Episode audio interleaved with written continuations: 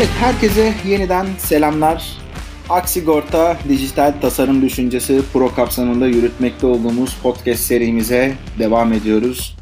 Bu bölümde yine çok değerli bir konuğumuz var. Kendileri şu anda girişimcilik ekosistemine böyle damga vurmak üzere çok sağlam bir geçmişle konuya olan hakimiyetleriyle ilerliyorlar. Bu bölümde sevgili Ali bizimle. Ali hoş geldin. Nasılsın? Hoş bulduk. Merhabalar. Çok iyiyim. Siz nasılsınız? Biz deyiz. Vallahi bu bölümle ilgili şunu söyleyebilirim. Genel böyle bir araştırma yapıyorduk. Kimleri konuk alsak diye. İşte daha önceki bölümlerde Lumion gibi böyle artık ürün değer önerisini çok net şekilde işte ortaya koymuş ve sahaya çıkmış işte böyle büyüme aşamasında olan ve sigortacılık alanında ilgilendiren böyle girişimleri konuk aldık. Bir yandan da burada Aksigorta işte dijital tasarım düşüncesi süreci kapsamındaki ekipler de aslında şu anda daha böyle problemi keşfetmeden geldiler fikir aşamalarına doğru ve prototip testlerine doğru falan ilerleme durumları var. MVP'lerini yaptılar. Daha başlangıç aşamasındalar aslında. Biraz daha böyle onlara yakın olan ve buradaki süreçleri de başarıyla atlatmış bir şekilde ilerlemeye giden bir girişim arayışımız vardı. O sırada da şansa Big Bang'in sahneye çıkacak olan 20 finalistinin açıklandığını gördüm. Dedim ki kesin burada bir sigorta ile ilgili başarılı bir grup girişimci vardır. O sırada baktım ve sizi gördüm. Hoş geldiniz abi tekrardan programa. Çok teşekkür ederiz. Yani söylediğiniz gibi biz aslında Lumniona veya sizin daha önce konu kaldığınız girişimlere göre çok daha erken aşamadayız. İşte zaten bu senenin başından itibaren başladık bu yolculuğa. Big Bang'de malumuz daha yeni açıklandı. Orada da aslında sigortacılıkla ilgili varız. Hani başka konularda da aslında tam karşılık olmasa da parça parça karşılıyoruz ama Big Bang'e sigorta şirketlerinin önemli katkısı var aslında paydaş olarak. Orada da bu yönüyle öne çıkmak ve sizin dikkatinizi çekmiş olmak bizim için de mutluluk verici. Vallahi ne demek abi. Biz de çok mutlu olduk.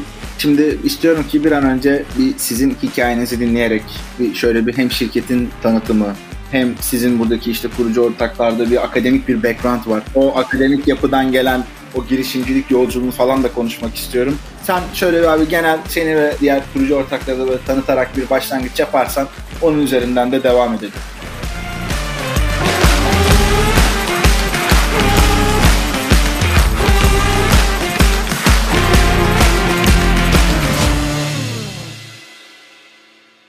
Az önce de söylediniz. Benim adım Ali. Ben elektronik mühendisiyim. Lisans aldıktan sonra yurt dışında bir yüksek lisans maceram oldu. Aslında o da biraz ufkumuzu açtı. Ortam Buğra da aynı şekilde.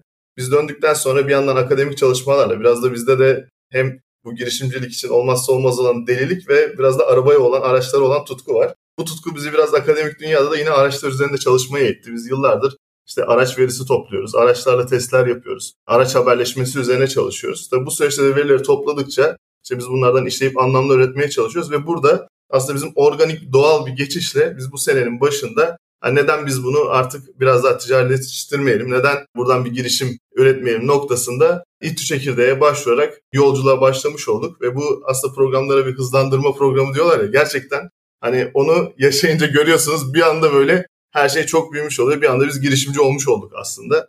İTÜ çekirdeğin de bu destekler için çok teşekkür ederiz. İşte az önce söyledim Buğra ile ben biraz daha akademik tarafımız var. Bir yandan yürüttüğümüz başka projeler de var. Yine araç bağlantılı araçlarla ve araç verisinin değerlendirmesine yönelik.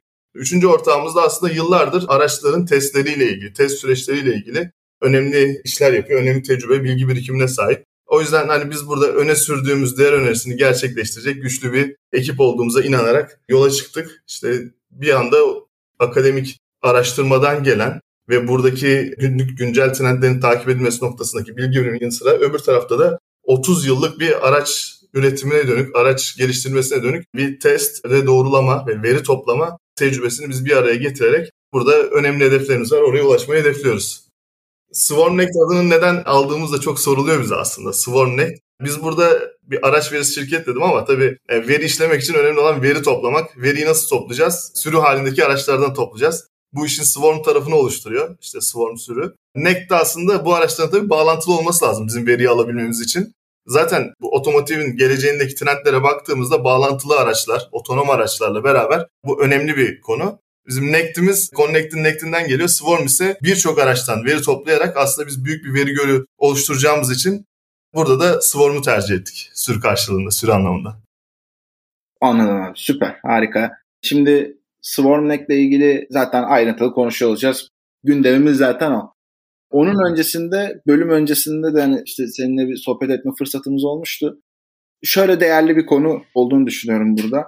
Yurt dışında işte özellikle Amerika'daki şeylere baktığımız zaman böyle akademik altyapıya sahip olan kişilere girişimciliğe dair biraz daha böyle erken bir yönelimleri var ve aslında daha yoğun bir frekansta bunu yapıyorlar. Zaten işte MIT, Harvard, Stanford falan gibi böyle üniversitelerin bu kadar çok adını duyuyor olmamızın bir diğer sebebi de o. Yalnızca bilim dünyasına sundukları katkılar değil, aynı zamanda orada oluşturulmuş olan o altyapıyı iş dünyasıyla da birleştirip doğrudan böyle insanların toplumun günlük hayatında onlara artı sağlayabilecek, katkı sağlayabilecek işler ortaya koyuyorlar. Sizde de böyle son derece aslında değerli bir durum var. Hani gün geçtikçe bu akademik insanların girişimciliğe doğru yönelmesi artıyor. İşte İTÜ, teknokentlerde falan görüyoruz. İşte Koç'ta da bunları görüyoruz. İşte başka okullarda da var ama yine de halen daha yeterli seviyede bir durum yok. Ben şunu merak ediyorum.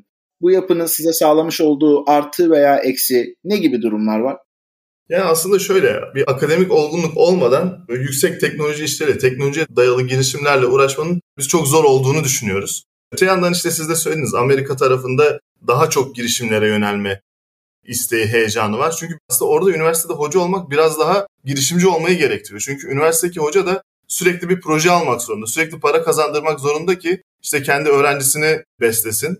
Arkasında devlet garantisi yok. Orada biraz daha bu girişimcilik düzeni daha fazla. Tabii şöyle bir şey de var. Girişimcilik işleri orada çok daha hızlı da yürüyor. Çok daha hızlı destek buluyor. Çok daha büyük destek bulabiliyor. Bu biraz oradaki daha fazla girişimciliğe, akademisyenlerin girişimciliğe yatkınlığını destekliyor. Tabii yeni nesil akademik çıktıların baktığınızda kaynak yaratabilmesi için endüstriyel olması da gerekiyor. Aslında akademik olarak yaptığımız çalışmaların bir müşterisi de olması gerekiyor.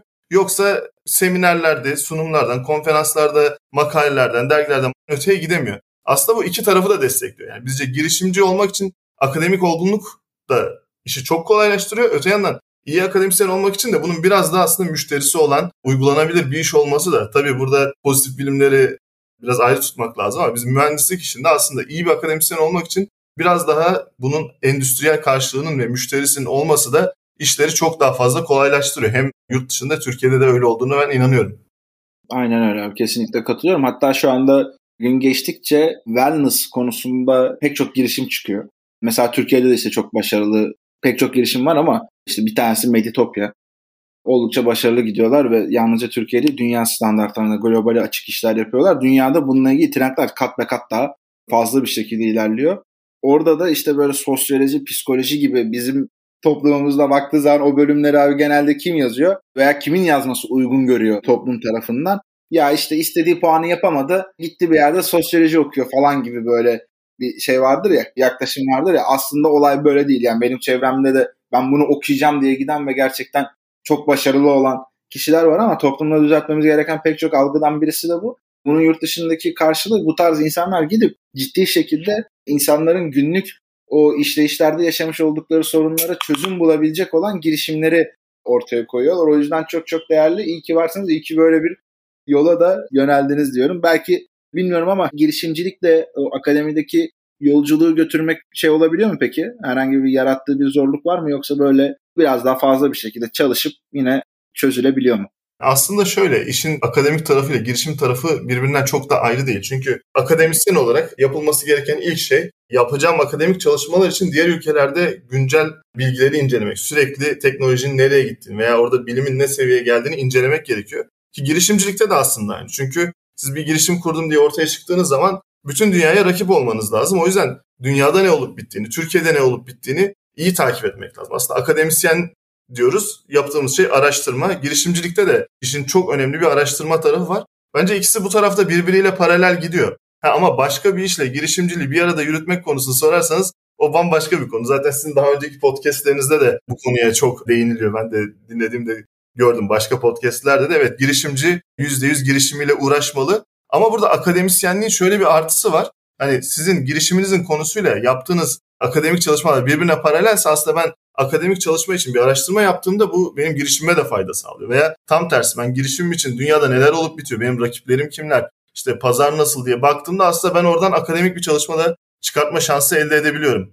Aslında bu yüzden baktığınızda hani diğer başka bir yerde kurumsal çalışıp da yandan da girişimcilik yapmaktansa akademiyle girişimciliği bir arada yürütmek ve aslında bunların birbirini beslemesi çok önemli ama odaklanmak gerçekten çok önemli. Yani iki farklı tarafa değil bir tarafta edindiğini diğer tarafta kullanmak. Öbür taraftakini burada işte yol gösterici olarak almak konusu kesinlikle çok önemli. Yani bu ikisini birbirinden ayrı birer farklı parça değil de bir bütün olarak düşünebiliyoruz rahatlıkla. Zaten Amerika'daki girişimlere baktığınızda hoca girişimleri de çok fazladır. Başarılı girişimler. Evet, evet. Tam bir üniversiteyi terk edip milyarder olanlar var ama teknoloji tarafına baktığınızda he, hoca olup girişim yürüten çok fazla örnekleri de var orayı incelediğimizde. Tabii tabii kesinlikle. Süper. Bu kısma bir netlik getirdik. Bunun çok önemli olduğunu düşünüyorum. Umarım pek çok kişiye de böyle fikir verici bir durum olur. Yapmış olduğunuz çalışmaları bu şekilde de değerlendirebilirsiniz diyelim. Akademik tarafta araştırmanın uygulamalı olması. Zaten hani yani bizim ortaklarımızla biraz da buluştuğumuz nokta evet akademi araştırma yapıyoruz, seviyoruz ama biz biraz daha araştırmanın uygulamalı olan tarafını seviyoruz. İşte bir şey yaptım, ortaya bir şey attım, gideyim bunu deneyeyim, göreyim, gerçek hayata bakayım. Çünkü tabii bu biraz tercih meselesi ama biraz daha böyle analitik tarafta kalan, teorik tarafta kalan akademik araştırmalar bizi çok çekmiyor kendim. Yoksa o da tabii ki olması lazım. Olmazsa olmaz. Ama uygulamalı araştırmayı biz tercih ediyoruz. Hep tercih ettik. Aslında girişim de bir nevi uygulamalı araştırma projesi gibi geliyor bize. Abi valla sizde girişimlerin çok zorlandığı bir taraf var. Bir pazar araştırması, iki rekabet analizi. Ben tahmin ediyorum ki siz orada eliniz bayağı güçlüdür. Ne var ne yok her şeyi görme fırsatınız olmuştur o araştırmacı güçlü yönünüzden dolayı. Bir de başarılı girişim takımlarına baktığımız zaman şunu çok iyi bir şekilde görüyoruz. Mutlaka arkada çeşitli alanlarla ilgili yani özellikle burada işin odaklandığı alanlarla ilgili önemli bir deneyim var ve onun altını doldurabilecek böyle yapılmış geçmişte çeşitli çalışmalar var. Dolayısıyla sizde de tam bunu gördüğünüz için tekrardan bu bölüme böyle çağırmış olmayla ilgili bir kere daha mutlu oldum. Çünkü girişim takım uyumu dediğimiz hadise, işte problem çözüm uyumu dediğimiz konu bunlar gerçekten işin olmazsa olmazları. Çünkü bu iki uyum olmadan da işi hayata geçirebilme noktası. Hep konuştuğumuz bir şey var. Yani fikir işin yüzde beşi bile değil aslında. Fikir çünkü değişebiliyor. Ne güzel fikirler oluyor. Başka takımların elinde heba oluyor görece o kadar aslında bir karşıda o kadar bir pazar büyüklüğü olmayan fikirleri görüyorsun. Ya buradan iş olur mu acaba diyorsun. Çok iyi bir takım elinde de acayip iyi bir hale geliyor. Bunların ikisinin de iyi olduğu senaryoda zaten olay gerçekten aynı böyle sizde de olduğu gibi böyle parlamaya çok meyilli, hazır duran bir yapı ortaya çıkmış oluyor. Zaten bu erken aşama girişimler de yani çok önemli olan bir konu. Hep fikre aşık olmaktan bahsederiz işte. Fikre aşık değil, girişimce aşık olmak, takıma aşık olmak. Erken aşama girişimler ayakta tutabilecek yegane şey bence değişikliklere hızlı adapte olmak. Çünkü sürekli değişiyor işte. Bir pazar araştırmasından ve rekabet araştırmasından bahsettik. Yani rakiplere bakarak aslında özellikle bu erken aşamada tamam biz bunu yapıyoruz diyene kadar sürekli değiştirmek gerekiyor. Sürekli onu eklesek nasıl olur, bunu çıkarsak nasıl olur? Bu da ciddi bir araştırma var ve burada aslında fikre aşık olup bir şeye tutunmak değil, aslında sürekli yeniliğe açık olmak, yeni gelişen duruma adapte olmak girişimlerin ayakta kalmasını bence çok etkileyen önemli bir faktör. Kesinlikle katılıyorum. Şimdi biraz da Swarneck'e doğru dönmek istiyorum. Swarneck'te abi odaklandığınız en temel problemler neler? Bu işi hayata geçirdiğiniz anda kimlerin hangi problemini çözüyor olacaksınız? Swarneck'te bizim en büyük motivasyonumuz yol güvenliği. İşte Dünya Sağlık Örgütü'nün verilerine göre yılda 1,5 milyon kişi yaklaşık olarak trafik kazalarında hayatını kaybediyor. 50 milyon kişi de e, bir şekilde vücut yaralanması geçiriyor. Bizim önceliğimiz burada yol güvenliğini arttırmak. Aynı zamanda sürüş konforunu arttırmak. Öte yandan trafiğin ve karayolu ulaşımının en kötü noktaları olan bir trafik sıkışıklığı var bir de maliyetler var. Bu trafik sıkışıklığı ile maliyetlerin azaltılmasına katkı sağlamak. Ya biz bunu nasıl yapacağız? Bizim aslında bir en başından beri hep konuşuyoruz. Aslında biz bir veri girişimiyiz. Biz veri işleyip anlamlandırmayı hedefliyoruz ama işte veri girişimi deyince, yapay zeka uygulaması deyince bunların tükettiği malzeme, yegane sarf malzemesi veri. E bu veriyi bir şekilde toplamak lazım. Bizim bu veriyi toplamak için geliştirdiğimiz bir donanım var. Bu donanım aslında araçlardaki dashcam dediğimiz araç içi ön kamera bu kayıt eden sistemler var illaki görmüşsünüzdür. Ona benzer bir sistem. İçinde bunun gömülü şekilde yapay zeka uygulamalarımız çalışıyor. Bununla biz sürüş, yol, hava durumu, yol durumu gibi verileri toplayarak araçta bir işlemesini yapıyoruz. Daha sonra tabii bizim SwarmNect'in NEC tarafına geldiğimizde bu bağlı olarak sürekli topladığı verilerden anlamlandırdığı ve önemli kısmını buluta aktarıyor. Orada da biz ileri seviye veri işleme çalışmalarını da bulutta gerçekleştiriyoruz. Burada topladığımız verilerle Biraz daha ben sigortacılık tarafına bahsedeyim. Aslında usage based insurance'a fayda sağlamayı hedefliyoruz. Usage based insurance tarafında işte aslında bu sigorta primlerinin nasıl, nerede, ne zaman hangi koşullarda araç kullanıldığına göre bir risk hesaplamasına göre yapılması. E, burada kullanım sıklığı, hangi saatlerde, hangi yollarda araç kullanıldığı, ne kadar süreyle kullandığı, ne kadar frenin basıldığı, ne kadar gaza basıldığı gibi birçok parametreden risk hesabı yapılıyor. E, biz buna ne ekliyoruz? Biz bunun aslında biraz daha detaylandırılmasını sağlıyoruz. Biz UBI sistemlerinin, Usage Based Insurance sistemlerinin genelde topladığı verilerin yanı sıra bir video verisi sağlıyoruz aslında, kamera görüntüsü. Böylelikle biz sadece ne zaman kullanıldığı, nasıl kullanıldığı, nerede kullanıldığından ziyade biz nasıl kullanıldı? Yani öndeki aracı ne kadar takip etti? Kırmızı ışığa nasıl yaklaştı? Bozuk yolda ne yaptı? Yaya çıktığında ne yaptı? Bu şekilde detaylı bir sürücü skorlaması sağlıyor olacağız. Bu skorlama pek kimin işine yarayacak? Sigortacının işine yarıyor zaten. Neden? Çünkü iyi kullanan adama ne yapmak isteriz? Biz daha ucuza bir poliçe sunmak isteriz. Yani kötü kullanana daha pahalı çünkü risk fazla. Daha pahalı poliçe sunmak isteriz. Burada biz detaylı bir şekilde sürücünün nasıl kullandığını, riskinin ne kadar olduğunu ortaya çıkaracak bir uygulama hedefliyoruz. Ama bunun yanı sıra sadece sigortacılıkla sınırlamamak lazım. Şimdi araç kiralama var bir de gittikçe artan bir trend olan paylaşımlı araçlar var. Paylaşımlı araçta da araç kiralamada da aslında kiraya veren veya işte bu paylaşım uygulaması günün sonunda arabanın tek parça halinde gelip gelmediğini sadece tespit edebiliyor. Ama araba tek parça halinde geldi. Kaportası da dışarıda bir şey yok ama ön takımları dağılmış olabilir. Neden? işte bozuk yolda çok hızlı gitti gibi. Veya birkaç kez kaza atlattı, ani fren yaptı. Arabanın işte çeşitli problemlere neden oldu gibi. Biz bunları da takip ederek aslında iyi bir sürüş profili sunan, güzel arabayı dikkatli ve özenli kullanan insanların bu uygulamalardan daha ucuz, daha uygun maliyetli olarak yararlanarak aslında ulaşım maliyetlerini azaltmasını bir yandan da bu şekilde davranışın ödüllendirilerek yol güvenliğinin artmasını hedefliyoruz. Zaten araştırmalara baktığımızda usage based insurance'ı kullanan yurt dışındaki firmalardaki sonuçlar şunu gösteriyor. Bir arabada UBI varsa özellikle araç sürücüsü gençse ki biraz daha riskli görülen kesim kazalarda %25 azalma görülmüş. Aslında iyi kullandı, kötü kullandı. Ben ona daha ucuza poliçe sattım değil. Sadece böyle bir cihazın varlığı bile kazalarda önemli bir azalmaya neden oluyor. Neden? Çünkü izlendiğini biliyor. E tabii böylece daha kontrollü bir sürüş ortaya koyuyor. Kesinlikle. Çünkü günün sonunda ona göre cezalandırılma duyusu var. İşte kurallara neden uyarız? Evet bir işin etik ahlaki tarafı var ama biraz da ceza yeme tarafı var işte. Burada aslında aracın içindeki o takılı cihazla bunun sürekli gözetlenmesi var. Bunun sonunda işte daha geçen hafta bizim bir arkadaşımız bir trafik kazasına karıştı. Bizim ekibimizden arkadaşımız. Hatta hep konuşuyorduk ya şu cihazlardan bir tane senin arabaya takalım diye yetiştiremedik. Trafik kazası oldu. Ondan sonra aslında arkadaşımız yeşilde geçerken e, diğer taraf kırmızıda geçmiş. Çarpışmışlar, anlaşamamışlar. Günün sonunda gelen trafik polisi de bilemediği için %50 %50 bir hasar bölüşmesi olmuş. Karşıdaki araç ticari olduğu için bu sefer hani tam bizim aracımız kaskosu zaten onarılır gider ama karşıdaki aracın işte sanayide yatacağı gün kadar tazminatlar vesaire birçok ekstra maliyetler çıkıyor. Neden? Biz o anda aslında yeşilde geçtiğimizi ispatlayamıyoruz. Şu an belki de biz gideceğiz oradaki esnafı gezeceğiz işte kamera görüntüsü bulmaya çalışacağız vesaire. Ama araçta böyle bir cihaz olduğu zaman zaten bu görüntü gidiyor. Tabi burada da aslında sigorta şirketlerinden şu var. İnsanlar suçlu değilse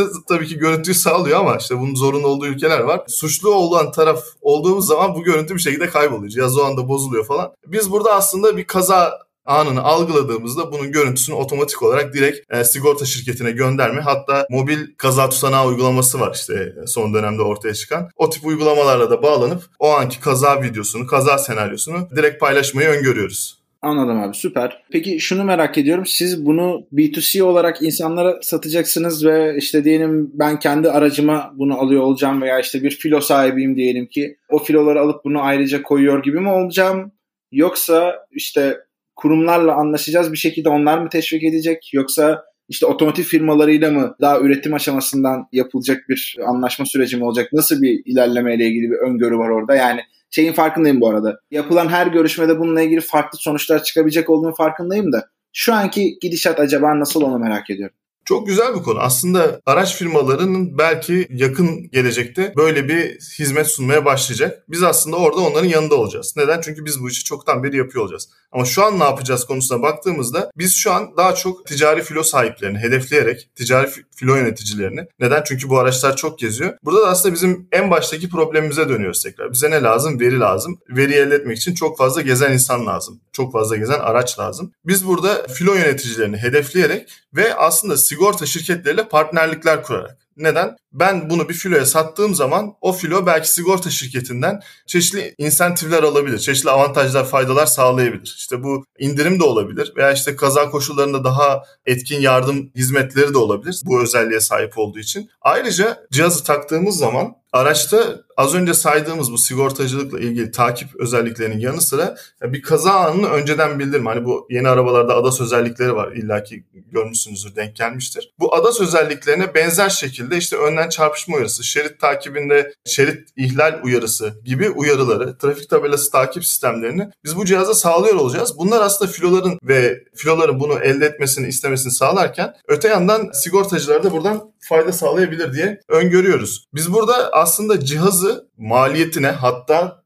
ücretsiz olarak sağlayarak büyük filolara özellikle bize çok fazla veri sağlayacak filolara biz burada veriden aslında gelirimizi elde etmeyi hedefliyoruz. Yani aslında burada bir cihaz var. Evet bunun bir şekilde satılması lazım ama biz bu cihazı alacağımız yatırımlarla kompanze edip daha sonrasında cihazlardan topladığımız veriyle cihaz maliyetini zaten çıkarmayı hedefliyoruz. O yüzden bunun yayılması, yaygınlaşması konusunda da fazla problem öngörmüyoruz. Özellikle de bu sigorta şirketleriyle yapacağımız ortak partnerliklerle daha da o tarafa fayda sağlayabileceğimiz. Aynı zamanda yol güvenliğine de en baştaki problemimiz olan yol güvenliğine de katkı sağlayacağımızı düşünüyoruz. Abi süper. Bu aslında bizim de çalıştığımız ekiplerde çoğu zaman iş modeline göre farklılık gösterebiliyor tabii ki ama tavsiye ettiğimiz bir metot. Çünkü bir girişimin değerlemesini arttıran ve onu aslında ölçekli bir hale getiren en temel konu şu. Aylık tekrar eden gelirin ne kadar? Birinci soru. İkinci soru sen aylık tekrar eden gelirini ne kadarlık bir frekansla ne kadar çarpana ulaştırabiliyorsun?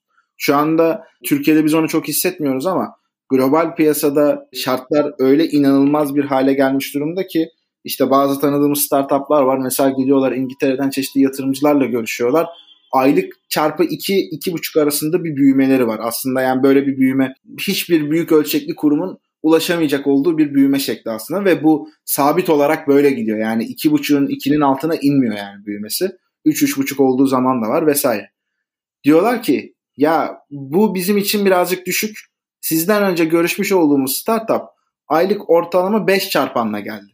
yani dolayısıyla bu da aylık tekrar eden geliri birkaç defalık böyle oradaki o satışı günü kurtaracak olan işlere odaklanmanın ötesinde bir şey yapmayı gerektiriyor. Ve aslında baktığınız zaman eski de bir model. Yani kendisini kanıtlamış bir model. Nedir? Bazı yazıcı satıcıları o printer'ı çok düşük ücretlere satıp hatta belki de parasını gerçekten komik rakamları olan şeyler olabiliyor. Ama kartuşu düzenli olarak benden alacaksın şeklinde bir anlaşma yapıyorlar.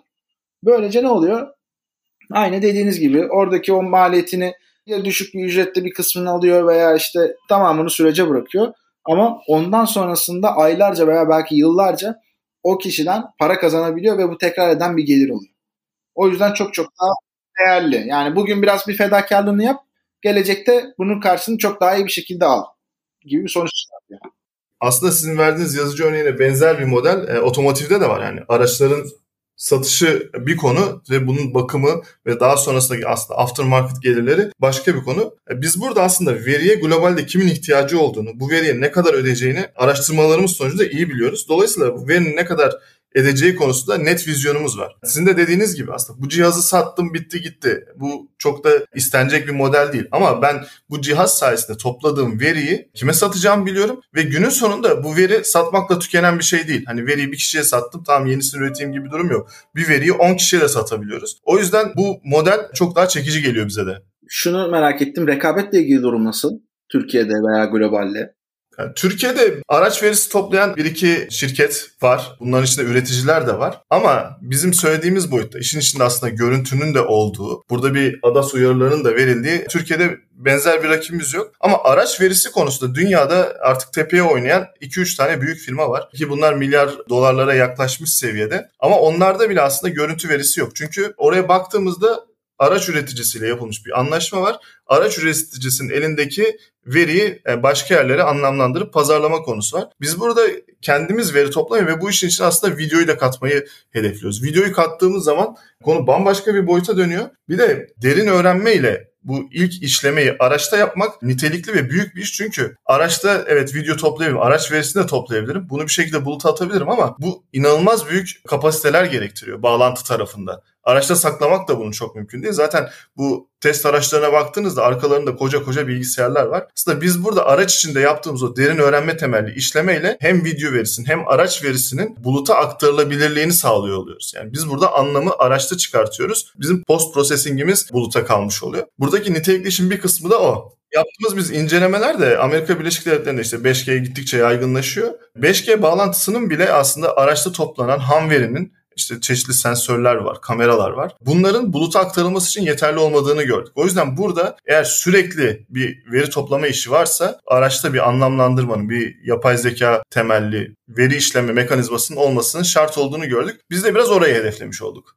O taraftan baktığımızda aslında yani bu biraz daha geleceğe dönük bir iş ve şu anda da çok büyük birebir evet bizim yaptığımız işi yapıyor, bize kesin rakip olacak diyebileceğimiz birini görmüyoruz. Yani aslında şöyle bir şey var tabii rekabette. Doğrudan birebir aynı işi yapmasa bile az önce söylemiş olduğun gibi dolaylı rakipler de olabiliyor. Hep verdiğimiz bir örnek var.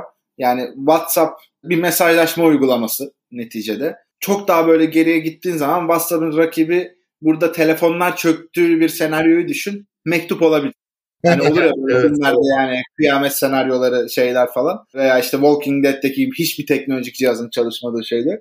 Ne oluyor abi? Mecburen elle yazıya geri dönüyorsun yani. Bir noktada şey yapıyor. Müşterinin mevcutta yaşamış olduğu probleme karşı o günkü çözümü nedir? Onu anlamak çok önemli. Siz de zaten onu şey yapmışsınız. Bir de hep girişimlere söylediğimiz bir şey var. O da onu da çok güzel bir örnek olduğunu düşünüyorum. Dinleyiciler için altını çizmek adına söylüyorum. Çünkü şu anda bu Aksigorta'daki bu kurum içi girişimcilik sürecinin içerisinde olan takımlar yakın zamanda bir yönetim sunumuna doğru gidiyorlar. Orada bunu anlatmak çok önemli. Bizim böyle böyle rakiplerimiz var. Fakat onlardan da bu bu bu çözümlerle de ayrışıyoruz. Aynı Ali'nin biraz önce söylemiş olduğu gibi. Evet bunu yapanlar şu şekilde var fakat biz oradaki görsel ortaya koyacak olduğumuz eklentilerle farklılaşıyoruz örneğinde olduğu gibi çok güzel bir örnekti abi. Teşekkür ederim. Kesinlikle. Bir de burada aslında rekabete baktığımızda pazarın büyüklüğünü de biz görme şansımız var. Şimdi McKinsey'in bir raporu var araç verisiyle ilgili. 2030'da bu sektörün 750 milyar dolar bir hacme ulaşacağını öngörüyorlar. Ha bu bir öngörü diyebiliriz ama işte az önce söylediğim iki tane büyük şirket var burada. Bir tanesi Otonomo, işte İsrail tabanlı bir şirket. Diğeri Vio. Otonomo iki ay oldu. Nasdaq'ta borsaya açıldı. Yani New York borsasında şu anda işlem görüyor ve değerlemesi 1 milyar doların üzerinde bu şirketin. Ya baktığınızda işte bizim söylediğimiz görüntü yok ama bu şirket de 4-5 yıllık bir şirket. Bu boyuta gelmesi aslında bu araç verisindeki e, potansiyeli bizim görmemize çok daha yardımcı oldu. Tabii onları sürekli incelemek lazım. Hani siz de dediniz ya diğer arkadaşlara da yardımcı olma açısından. Evet evet. Böyle büyük rakipler ve rakipleri incelemek her zaman size bir şey katar. Tabii burada bir kopyala yapıştırdan bahsetmiyorum ama sürekli e, ben bunların önüne nasıl geçerim? Burada nasıl yapıyorlar? Biz onun önüne bir adım geçmek için, iki adım geçmek için ne yapmamız lazım? Biz onlarla nasıl yarışabiliriz? Belki de biz onlarla nasıl işbirliği yapabiliriz? Çünkü her zaman yarışma değil. Belki de birlikte çalış, bir noktada birlikte çalışmak da çok büyük getirileri olabilir. O yüzden pazarı takip etmek, rakipleri takip etmek kesinlikle çok faydalı.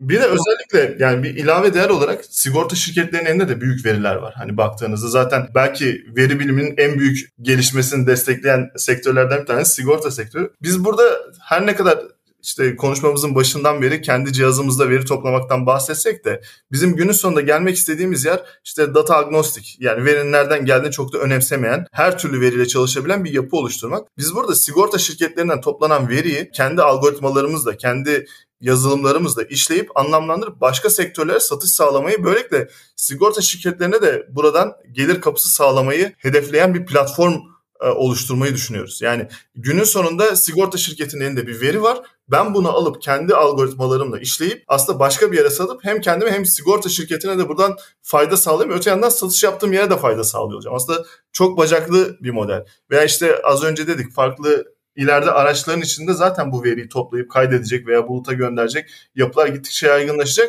O noktada ben belki otomotiv üreticileriyle birlikte çalışacağım. Tam senin elinde böyle bir veri var. Ben bunun üzerinde benim şöyle bir algoritmam var. Ben bunu çalıştırıp otomotivciden aldığım veriyi belki sigortacıya satabiliyor olacağım veya bambaşka bir yere satabiliyor olacağım. Çünkü bu aslında McKinsey'in de yaptığı öngörünün arkasında bunun birçok sektörde yani araçlardan toplanan verinin her yerde kullanılabileceğine dair bir öngörü var. Aslında biz de burada e, pozisyonumuzu almayı hedefliyoruz. Herkesin verisini herkese kullanımını açmayı hedefliyoruz diyebilirim. Burada bir de şunun altını çizelim. Hani şu sıra veri kullanımı, veri satımı falan böyle Mark Zuckerberg'ün yapmış olduğu şeyler sağ olsun insanları tedirgin etti ya. Evet. Ali'nin söylediği şu kelimenin altını çizelim anlamlandırarak. Yani doğrudan bir veri satışından falan bahsedilmiyor. Lütfen bir yanlış anlaşılma olmasın. Yani veriler anlamlandırılarak birilerine bir firmaya çıktı sağlanıyor. Aslında bunu hepimiz günlük hayatımızda da kullanıyoruz. Ben bazen şeyi de söylüyorum yani Instagram'da, Facebook'ta evet böyle can sıkıcı durumlar yaşanılıyor ama bir yandan da o platformlarda oluyor olmamızın sebebi o verileri oraya paylaşıp ondan sonra onların işlenip tekrar bize bizim istediğimiz şekilde bir şeyleri yaratıp sunuyor olması gibi bir durum var. Bunun da farkında olalım. Kesinlikle katılıyorum. Zaten geleceğin aslında şimdiki zamanında veriden çok fazla fayda sağlıyoruz. Bu böyle devam edecek ve bu şekilde aslında bu toplanan veriler işte biz burada ne diyoruz? Trafikteki can kayıplarını, yol güvenliği artırmayı hedefliyoruz. Hani baktığınızda evet veri kullanılıyor mu? Kullanılıyor. E belki istemezsin ama günün sonunda vaat ettiği konuya odaklanmak lazım. Biz ne yapacağız? Yol güvenliğini arttıracağız. Veya işte iyi kullanan sürücünün sigorta maliyetlerinin azaltılması. Bu sadece işte bizim bir tane use case'imiz. Ama baktığınızda güzel mi? Güzel. Ben iyi kullanıyorsam burada bir fayda sağlıyorum. Bir de aslında şöyle bir şey var. Hani kamera görüntü verisi özellikle hassas. Biz işte özellikle İTÜ çekirdek sürecinde kiminle konuştuysak ilk aldığımız yorum bu oldu. Burada anonimleştirme konusu çok önemli ve biz bunu zaten daha araçta hani az önce de söyledim ya bu verinin toplamasında ilk araçta bir işlem yapmak çok önemli diye. Bizim araçta e, bizim o veri işleme pipeline'ımızda ilk yaptığımız konu bu verinin anonimleştirilmesi aslında. İşte oradaki plakalar, yüzler zaten yok olmuş, tanınmaz hale gelmiş oluyor ki bu olmazsa olmaz. Özellikle Türkiye ve Avrupa yasalarına göre bunun yapılması gerekiyor. O konuda da çok da endişelenecek bir konu yok aslında. Süper. Şimdi yavaştan bölümün sonuna doğru da geliyoruz. Sadece birdenbire aklıma şöyle bir soru da geldi. Diyelim ki işte benim bir araç filom var.